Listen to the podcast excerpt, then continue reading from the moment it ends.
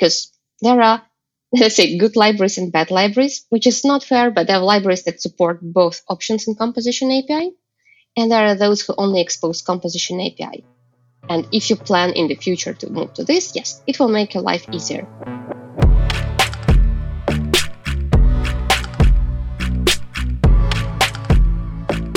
Hello and welcome to PodRocket. Uh, my name is Noel. I am an engineer at LogRocket, and today we're joined by uh, Natalia Tepluhina, who is a Vue.js core team member and a staff engineer at GitLab. How's it going, Natalia? So far, so good. How are you? I'm good. I'm good. Um, well, yeah. Thank you for joining us today. We got a whole bunch where we're kind of we can talk about and cover here.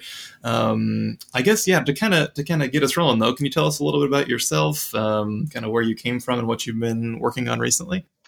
As you already mentioned, I'm Vue.js core team member, and I work a lot on Vue.js documentation. So if you've been reading Vue docs, especially Vue 3 docs, there is a high chance that you've been reading something I wrote and I'm not sorry for that.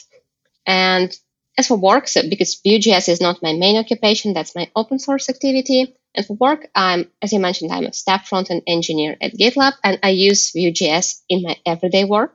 So I work on the framework and work with the framework. And this is a really nice combination that works both ways.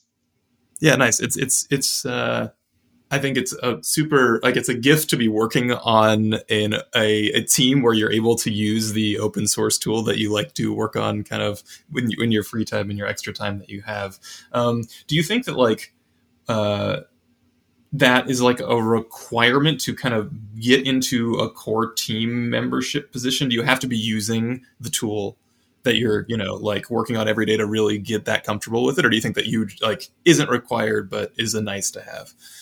It's a great question. I don't think it's required. I know that many team members of Vue.js don't work with the framework every day, especially those of us who have full-time job on the framework itself. It leaves really little time to work on something that uses the framework. Sometimes they do consulting, so they still work with the framework, but not the full time. But I think it's nice to have someone in the team who works with it because it brings you this feedback loop.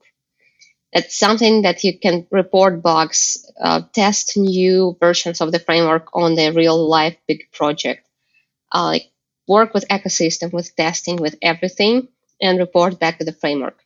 And it works nice for the product you're working on because you know everything about the newest features coming. You have some insights you can use in the company because, well, even if they're insights and you're not sharing them, you still have something to like, okay, I know what to improve in my product in the light of common features. Right. So yeah, I consider myself being privileged in this position. Yeah, yeah, that's that's super cool. Again, it's always it's always awesome to hear about those. Um, I guess I, am I'm, I'm I'm curious. Do you ever do you think that like the problems that you guys are facing uh, at GitLab, like when you're working on stuff, does that ever influence where your time is spent when working on the on Vue, like on the project? Not on Vue core, but I can tell that it influences a lot on our contributions to Vue ecosystem because I'm not the only GitLabber who contributes to Vue ecosystem. I'm the only one that is core team member, but we have people working on Vue test utils, on Bootstrap Vue, and many libraries in the ecosystem. And these contributions are highly influenced by what we need at GitLab. Right.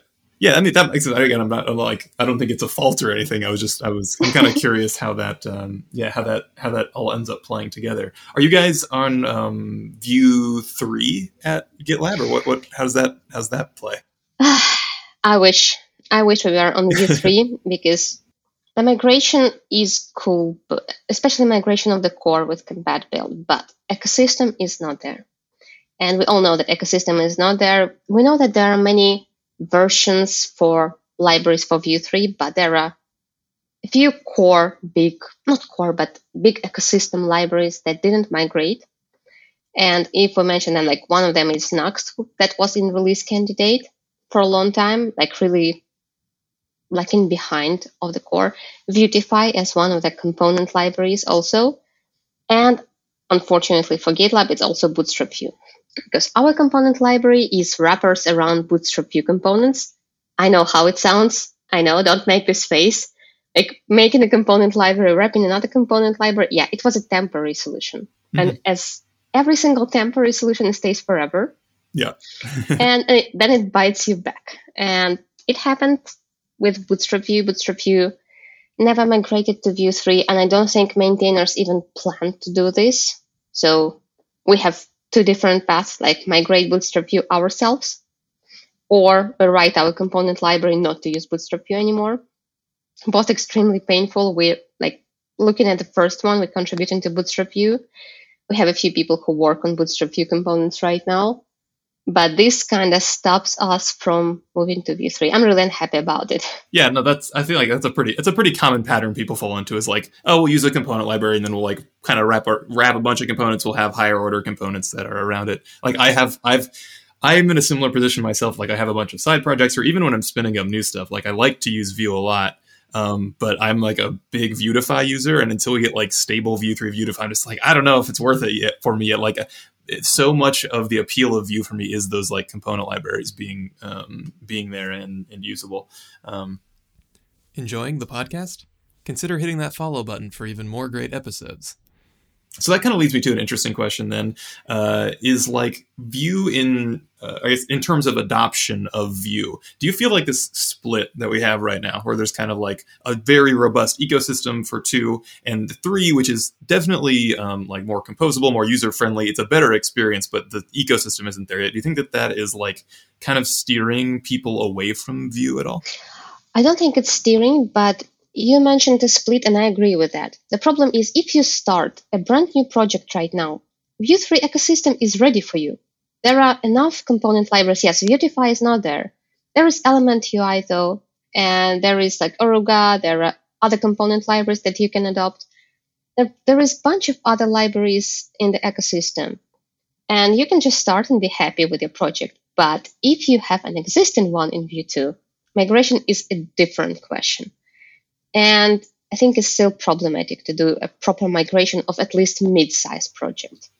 Yeah, I, I agree. Um, so yeah, like what if, if you don't think that that is is much of a barrier, what uh, what do you think are the big challenges for like Vue adoption out in the wild? Well, I don't think there are big challenges for Vue adoption, especially for new users. I would say that for people who use React, it's even easier now. Even though composables and hooks are very different things on the inside, the API is quite similar if you look at them, and it makes people for for React people it makes easier to start with Vue, so they don't have this nice options API style that we used to. Like, yeah, I, I can just write hooks that are not hooks, but I'm fine. So there is nothing that prevents adoption, but I still believe that for people who are working on existing projects, that situation is unfair. Yeah, gotcha. Um, I am curious too. Again, I'm, I'm, I'm not, I'm not like nearly as tuned into the Vue ecosystem as you are. Again, I like to use it for side projects when I can, but I did see that uh, 2.7 was released recently. So how does that play against like features in Vue 3? Uh, I guess what does 2.7 bring to V2? Um, like what, what, what, what are the uh, kind of, what are the things that are addressed there? So the biggest point of Vue 2.7 was to bring composition API to the core. Previously, you still could use Composition API with 2, but you would need an external plugin. It could be Vue Composition API or Vue Demi or something like that. It would still be a third-party library, and not everyone is happy about bringing new features with third-party libraries because, like just like Bootstrap Vue, you never know when it like stops being supported. Now it's in the core, and people feel safe about using Composition API for abstracting logic. So they have new tool to abstract logic. Uh, it also brings script setup on top of that. So if you don't like your all good script and writing setup with composition API with all the returns, you can use script setup. Again, this a bit, for me personally, it's a bit of a controversial part. I don't like script setup. I feel like coming out right now, but I, like, I prefer using script with setup and I'll explicitly return everything. And it also brings a very nice thing, which is v-bind with CSS, which means that you can use right now the reactive properties in your CSS in the style scoped or not scoped, just in the style part of your single file component. But like there is always but, uh, the reactivity system did not change. It doesn't mean that you start using proxies for your reactivity. We still have our old good object defined property, which means all the reactivity caveats stay in the place.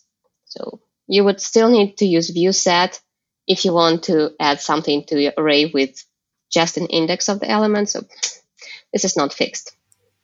Gotcha, gotcha. So with that in mind then is is would you ever recommend like new users starting new projects start on on two seven, or would you basically say always go to 3 if you can i would say if you start a new project go to 3 because starting with vue 2.7 you might risk to stay on vue 2.7 for a long time if it's a brand new project probably your migration won't be as problematic as for old legacy ones but I don't see why you should stay on Vue 2.7 while core is pretty stable right now. Ecosystem is quite good.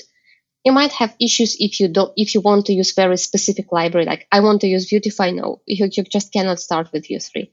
Oh, you can if you're fine with beta. Yeah, they have the beta version, right? Yeah, yeah. I mean, there should have been a release candidate somewhere around this time, but from what I remember, John John Leider, who is leading Vuetify, just had his third baby. So it's blocking the release candidate. It should be still soon. But anyway, it's like if it's just a project you want to start and you're not bound to some specific libraries, go with Vue 3. If you're on the on the old project, try to upgrade to Vue 2.7. Nice. Do you think that if you're on an old project, that 2.7 upgrade will eventually kind of ease the migration to Vue 3? Like, was that what a lot of the motivation for the features set added into 7 was? Thank you for this question, Noel. It was amazing because this was basically asked to me, I think, 10 times on GitLab Slack just after we announced Vue 2.7. It depends. How was this joke? Like, if you're a real programmer, wear a conference t shirt and re- respond with it depends to any question. It depends, but let me explain yeah. why. Uh, it will make your migration easier if you want to start abstracting logic to composition API right away, and you want to use some library that only supports composition API in the future. Because there are, let's say, good libraries and bad libraries, which is not fair, but there are libraries that support both options in composition API, and there are those who only expose composition API. And if you plan in the future to move to this, yes, it will make your life easier. Uh, same applies to script setup if you prefer to use it, but there is but. I think main blocker is not composition API, neither script setup. The main blocker is still ecosystem dependencies, libraries, and unfortunately Vue 2.7 doesn't make any change for those. Right, right. So I guess you you probably think about this problem a lot then, right? Like these dependencies and stuff. What like what is there a, is there a light at the end of the tunnel? Do you think that there's any way to kind of ease that pain for devs in general, or or what is what does that future look like? Well, we had this discussion within the core team too. there was even a question that maybe we should help some major libraries with migrating to Vue 3, like basically ecosystem defining libraries, Vuetify Nuxt, whatever and maybe we will, but we definitely cannot, as a core team, just take the maintenance of Bootstrap Vue, let's say so. So this will help, but I think it just depends on the people who use the libraries. Normally, when these things happen, there will be a new maintainer for the library. There will be just people who pick it up and move it forward, just like every single time in the open source world. And I believe this is the light in the end of the tunnel. Just someone who takes initiative and makes the change. Mm-hmm. Yeah, I agree. You know, like the the changes will proliferate eventually in one form or another. Either all the dependents will start using something different, or things will just eventually break down. Like it, there's, you know, there is a train coming. It's just like how does that how does that end up happening? I think is the is the question. Um, yeah, but very cool. Thank you, thank you for kind of prying in, letting us pry into that a little bit there. I know that was kind of like you know close to your work and and figuring out how how that migration process is all going to look. Hey, this is Emily, one of the producers for PodRocket. I'm so glad you're enjoying this episode. You probably hear this from lots of other podcasts, but we really do appreciate our listeners. Without you, there would be no podcast. And because of that, it would really help if you could follow us on Apple Podcasts so we can continue to bring you conversations with great devs like Evan You and Rich Harris. In return, we'll send you some awesome PodRocket stickers. So check out the show notes on this episode and follow the link to claim your stickers as a small thanks for following us on Apple Podcasts. All right, back to the show. Yeah, so you've given a bunch of talks recently. You've you've been kind of a speaker for a while, um, and you've covered a whole bunch of topics. It sounds like recently you've been working on one or giving one concerning Vue Query and like how that's useful. Can you give us kind of a little bit of background there on on uh, maybe what Vue Query is and what the talk covers? Yeah, totally. So Vue Query essentially is a wrapper around surprise React query. And in React ecosystem, React Query has been around for a while, way more famous than Vue Query is in Vue ecosystem. I think it was like lots of hype around it. And what it is, if you never heard about it, because it's still fine not to hear about some new stuff in the ecosystem. React Query is the tool that helps you working with your server cache. What is server cache? If we, if we look at our local state managers, be it Redux, Vuex, Pinia, whatever, XState, if you're fancy. Like in the real life application, around 80 to 100% of data you store there is just something you fetch from the API. Because it's real life application, right? You, in reality, you store your data on server. And you just synchronize your client application with the server. There is some chunk of local data, just client one that probably will disappear or maybe stored in the local storage, like you want to add the command on GitHub or GitLab, and if you refresh your page, command is still there. It's not on the server, it's normally stored in the local storage. But this is just a little part. Most of the part is something you fetch from the API. And how do you do this? You create a loading flag. You create a custom error handling. You create a query deduplication sometimes because you need to. You update this cache every single time you send a request to the server, be it post or get request if you use REST API. Some of you are lucky, just like me, and use Apollo client that does this everything for you just automatically, which is amazing. But you would need GraphQL. Not everyone has GraphQL. What if you use REST API? And what if you don't want to care about this server part and store it in your storage. That was what React Query does for you. It basically creates a cache where it stores every single request, uh, every single response of the request you send to the API. You can update it manually. You can modify it. You can have a bunch of settings. Like you can say, okay, we store data for five minutes, and after this, we consider the data stale. And every single move of the user will just refetch the data. You can refetch on window focus, make it try tries. It's just amazing library that solves so many issues. Probably creating new ones in the process, like it always happens, but it's still solved. And for Vue, it was like terra incognita. It was non-existent until in the beginning of this year, a nice guy whose name is Damian Osipiuk created a wrapper because React Query exposed the core not just React library. And it was possible to create just wrappers for different frameworks. So now we have it in Vue. And this talk was basically demoing uh, the local state that we have. We populated with data. We tried to update it with some like extensions. And I'm just showing how they like slowly turning into a hot mess and how Vue query can solve the problem.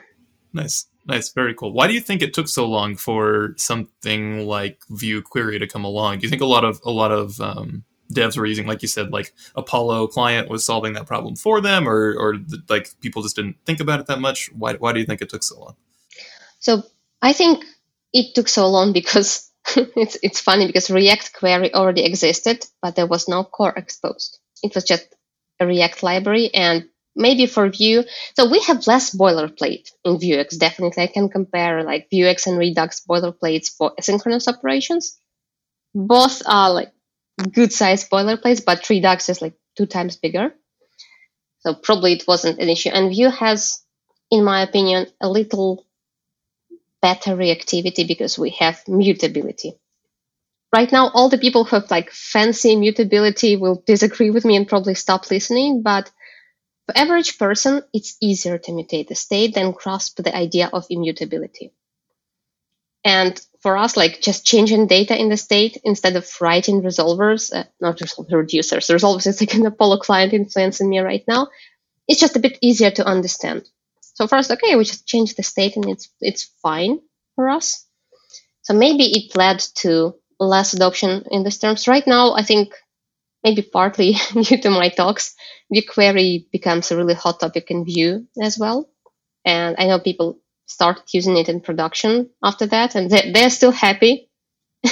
Normally, if you start using something after the conference, I'm like, okay, I'm completely disappointed after two months. No, they're still using it and they're still happy. And I, I would just like to see people experimenting more about state management because I think I'm the one who complains about state management for at least three years. Fun fact in 2020, I had a talk that literally had a name you might not need Vuex. And I didn't even realize how right I was. Like two years after, we don't need Vuex. Mm-hmm.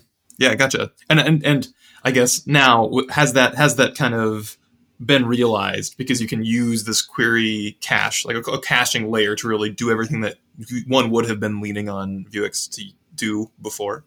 Yep, yep, totally. Mm, like in my work, I use Apollo Client because I'm quite lucky. We have we are migrating from REST to GraphQL, so we're still use, using both and wrapping REST responses in Apollo resolvers. But if we were staying on REST and not planning to move to GraphQL, I would definitely just adopt Vue query tomorrow and start using it because our old state managers, like our old states and views that didn't have this and used REST API, I just can't look at them. And it's so easy to get lost. They have so many bugs because it's like the duplication failing or some just data is not synchronizing properly. It's crazy. Yeah, maintaining state like that is a really hard problem, right? Like that just kind of, I guess, caching, like the caching problem in general, I feel like it is a manifestation of that, and it is hard to do very well. Um, so yeah, I feel like whenever we can lean on tools to do that hard hard work for us, it's a it's a bonus. Um, yeah, so we, have we've we've talked about uh, the Apollo clients a lot. I guess kind of one final question on that note: if you are like again doing everything from scratch yourself, and you have the benefit of having a, everything in a graph a, a GraphQL API, is there any reason to use Vue query over the Apollo clients, or uh, are they about at like parity there? No, and I can even tell why. because Apollo client will allow you to benefit from strong typed responses in GraphQL, and most of the automatic updates that Apollo is capable of doing, Vue Query won't do by default because Apollo operates with GraphQL type name and ID. And using these two values, it can find the entity in the cache and update it automatically while with Vue query, in some cases, you would need to write a manual update to the cache. Sometimes it's the case for Apollo 2. If you add like a completely new entity to the root level, you would need to update the cache too. But unfortunately, Vue query is not designed, at least yet, for GraphQL strongly typed responses, and it doesn't benefit from this typed system. Gotcha. Is there any is there any downside to using both? Like, say you have GraphQL, like some GraphQL APIs, some REST APIs you're inter- interacting with. Would you recommend people use both? Is there any negative there? Mm, no, I would say if you have both, you would still go with one, probably Apollo, because Apollo still can work with REST in a bad, like not in a bad way, but you would need to write local local side resolvers. So you like when you're querying something from REST, have a resolver that converts it to GraphQL shape and puts it to Apollo Cache. And for Vue Query's, you still don't have this benefit of working with GraphQL, which is a huge part of Apollo goodness. Uh, and probably praising Apollo too much. So if you're thinking about using Apollo, you need to know that it's a library that has, has a lot of hidden magic. Like Vue itself has a lot of hidden magic, but Apollo is like a king of hidden magic. And sometimes you will find yourself just trying to figure out why cache is not updating why this is not working. Oh, we missed like type name and error messages are very cryptic. Just look at the console and say something like, this is not, this of this is undefined. And like, I have no idea what you want to tell me. And the error is deep in Apollo client itself. So you just go and try to figure out like what is going on. So don't get me wrong. Apollo is by no means an ideal library. It's very cool. It's it does a lot of work for you, but the price is like dealing with the magic. Right. Yeah. It's, it's like it's like most of those super high power libraries. Like it's like oh, it's great, everything works good. Then you hit one bug, and you're like, okay, this is going to take two hours. Like there's always you know like you hit that. It's like I've saved ten hours at this point, but fixing this bug that if I had written it myself would be easy. It'll take me more time now. But again, I feel like we have a tendency as devs to get like really frustrated with libraries when they do that and it's easy to forget like how much work they are saving you and how many other bugs you're not falling into along the way.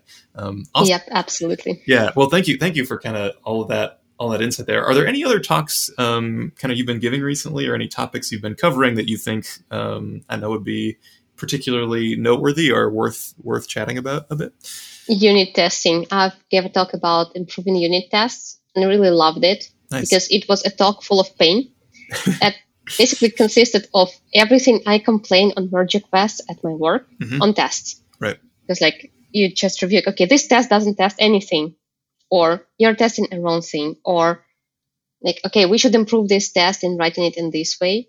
And I just collected these pain points and brought them as a talk because if I want people to write good tests, I can share it with the community and maybe improve it globally instead of only my team. And I think from what I remember about the reactions of those who viewed this talk, it was mostly given during the online conferences when lockdown was still active. It was autumn and winter of the last year, and people were happy about it.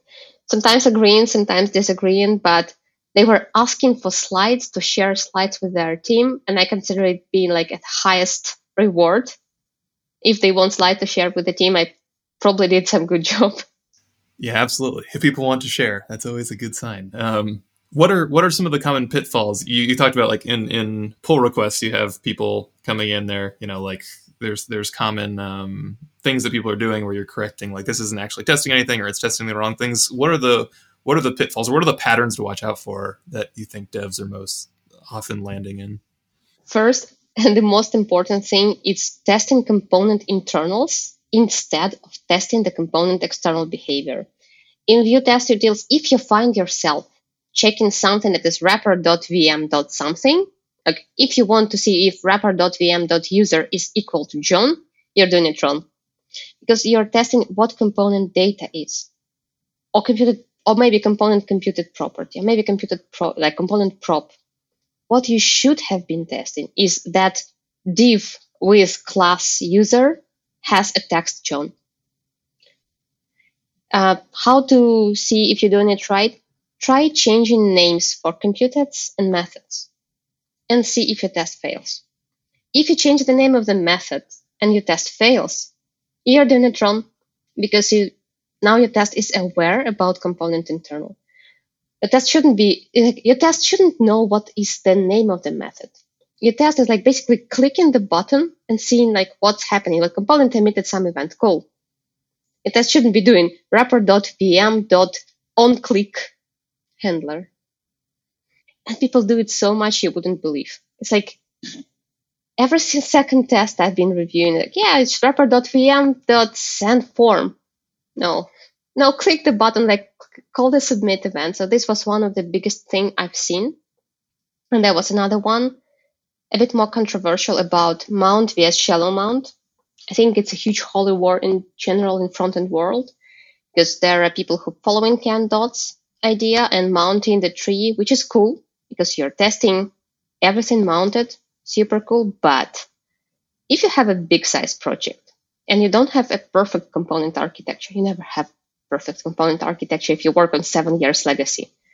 Sometimes you find yourself in a component tree that consists of 20 components and you following the idea of everything should be mounted, you mount it. And the tests are good. And you're using component library somewhere in the end of the tree. And then component library decides to change some attribute on their button. 99% of your tests are red.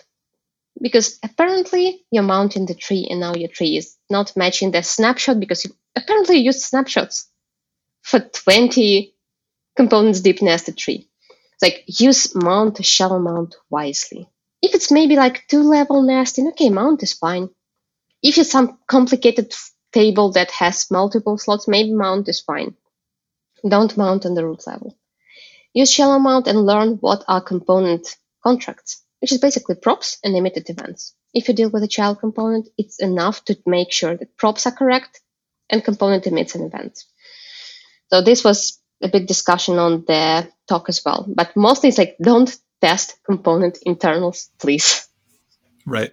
Why do you think? Why do you think that that is so? That problem is so acute in um, like front end testing in general. We don't really like when we're doing unit testing on the back end. Like you, one could do that, but I feel like the tendency to do it is not there to the degree that it is with the front end. Like, why do you think that that is? Uh, two reasons. Because from what I can see, not every single front end engineer writes test, and people just tend to skip unit testing for front end at all, thinking that end to end test will cover it. No, end to end test will cover some some things, right? But if you want to find a granular issue with your problem with your project, unit test is still there and I've seen so many projects where people don't write unit tests for their front end, not a single one, that there is no surprise that when they start doing this, they fall into some wrong assumptions. Second one is Vue Test Utils documentation. At least in the past, right now it's improved a lot. Actually used these patterns, mentioned them in a few places, and people were just blindly following. Or it had some things like, I don't know, creating local view instance and using it in every test without any reason. And people don't read, people copy paste your code snippets. If you write documentation, that's a very common rule that code snippets should be functional. Because people will like stop reading and just copy paste the code that you have. Because reading is boring. Let's just print it like Stack Overflow style. And it also affected a lot on unit tests. And also, we didn't have clear guidelines besides Vue Test Utils, I think, anywhere. So people were just inventing the wheel and going with a easy path because it's easier. It's just easier to write wrapper.vm.something is equal to one than test the rendered template. What people forget in this case is even if your wrapper.vm properties, so data computed props are absolutely correct, you as a developer can forget to put them in the template. Like maybe maybe user is really John, but you forgot to just put John's name in the proper div. And on your screen, component is failing, but your test is green. Right, right. Do you think that there's um, like improvements that could be made to like the to the tooling to the testing framework to help prevent these kinds of problems like is it even like you know could it even have like linter checks that are checking for certain strings or like you are observing something you shouldn't be here um, or are there other other tools you'd recommend i think this is a great idea we implemented this linter on the project level but if we could bake it in back to Vue Test Utils it would be amazing just like preventing some things like wrapper.vm from checks yeah that's totally a great idea yeah, cool, cool. Well, yeah, keep that one, keep that one in the back of your mind. We can maybe maybe that that stuff will be coming out soon, and it'll this will be less of a painful problem at some point in the future. Um, awesome. So I think there was one other. We have one other note here about um, a talk you were giving about large scale refactoring. Um, was that was that a pretty recent talk, or was that was that some time ago? That that was a recent talk. It was in June at JS Heroes conference. I think it was the only one I gave it and again, it was talk full of pain. It was funny because it was a talk from, about the migration from version 2 to version 3, but not Vue. oh, gotcha. And if you think like, yeah, migration, it shouldn't be a refactoring. It's easier, right? You just update the library, you just do npm install latest, and everything is cool. And no, it was a migration from Apollo Client 2 to Apollo Client 3. And it took us 11 months with significant rewrites to our queries, to the way that we handle our tests, uh, to some things that never should have been working, but they did on Apollo 2. Apollo 3 is more strict and like it's the moment when you update the library and you start thinking, how how did this even work? It sh- shouldn't be working. So yeah, it was a large scale work that involved all the front end team, lots of tooling like codemods. So I even made a little live demo, impromptu live demo on codemod and AST tree modifier. So basically, I was just showing the analyzer of AST of JavaScript and how to quickly change things for Apollo client. On some things, how we use linters, because linters is one of the best tool that you can use during the large scale refactoring, because you can just like forbid people to to do some things on the real life one and some hacks too, because sometimes you need to stop your team of doing some things, but you cannot lint against it. So quick example, like what do I mean? in this particular case. So in Apollo 3 and Apollo 2, we had a different mechanism of resolving the response in our tests. It still uses the mock Apollo client in tests, but in with Apollo 2, we were like dumb, eh, my, me myself including, like dumb developers. You have an Apollo query, and we used Vue next tick to resolve it. For those of you who don't use Vue, next tick is just a tick that's required for the component to render on the screen. So you click something in the test, you wait for the next tick, and you have model, for example.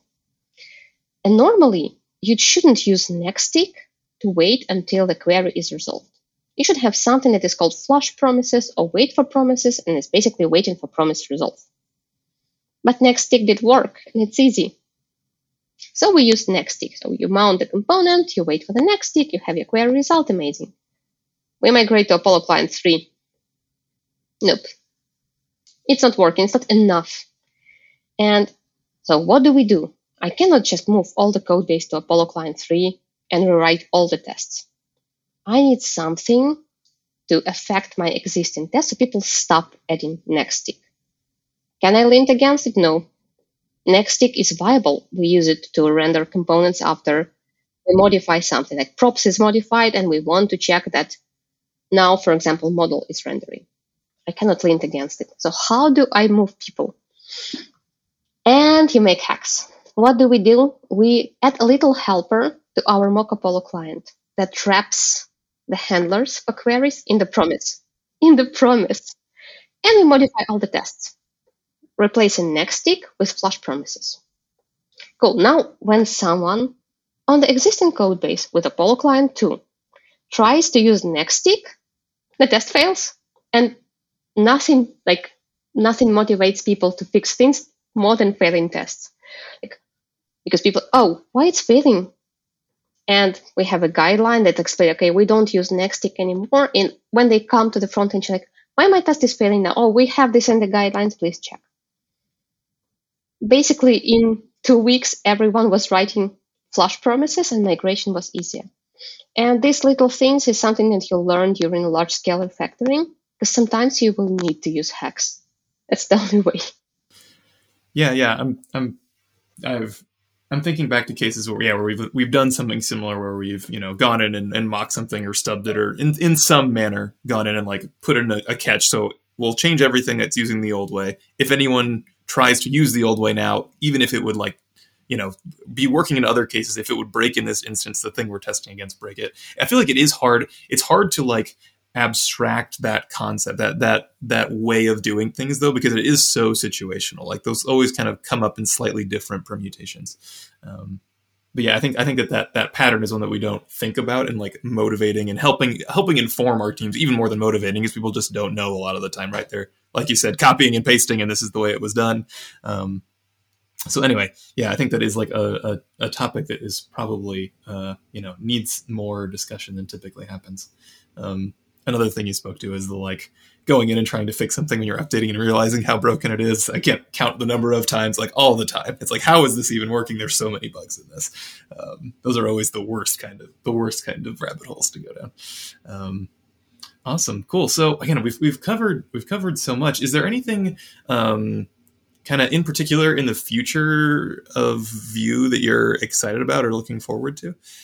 In my work, I'm definitely excited about one day migrating to Vue 3, even though the work would be probably twice as hard as migrate to Apollo 3 for us, but still. Like using the composition API, abstracting things, because currently our main logic abstraction is mixins.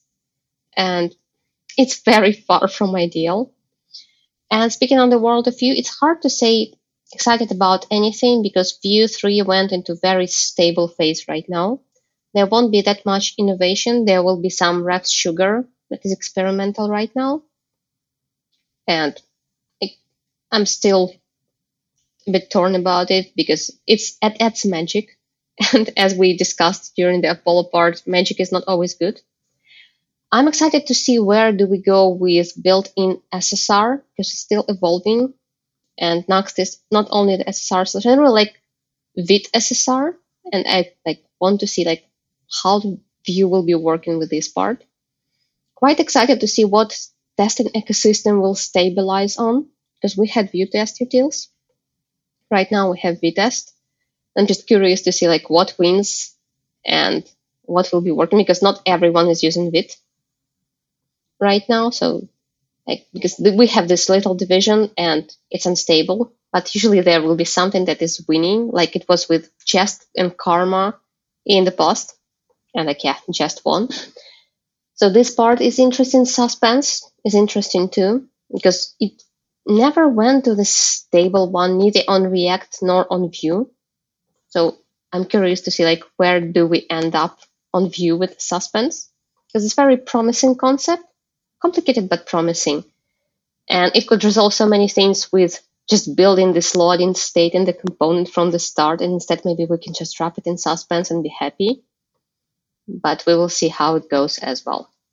So these are mostly the points I'm looking forward in the Vue and ecosystem.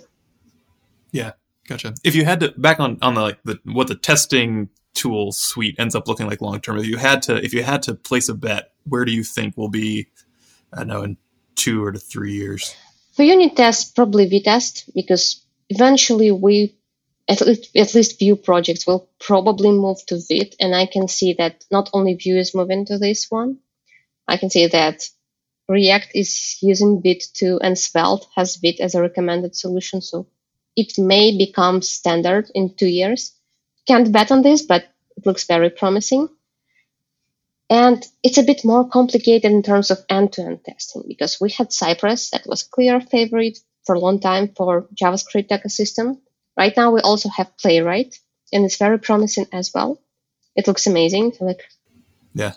We will see Playwright also has a backing of Microsoft. Not that it's like clear win, but it's a it helps, right? It helps. yeah. It's yeah. also evolving fast and it looks very promising too. And I'm just envy all these cool people who use Cypress or Playwright or whatever because I'm using RSpec at my work. Yeah, I know. I know how that feels. Um, awesome, cool. Well, is there any anything else you want to want to plug or send listeners to? Well, not really. It was an amazing podcast. Thank you for inviting me. Oh, of course, of course. It was it was my pleasure. It was it was great chatting, and again, letting us kind of get into the weeds a little bit. Um, thanks so much, Natalia. Thank you.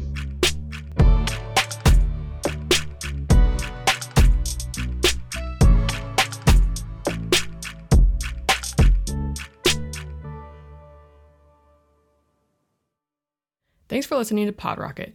You can find us at PodRocketPod on Twitter, and don't forget to subscribe, rate, and review on Apple Podcasts. Thanks.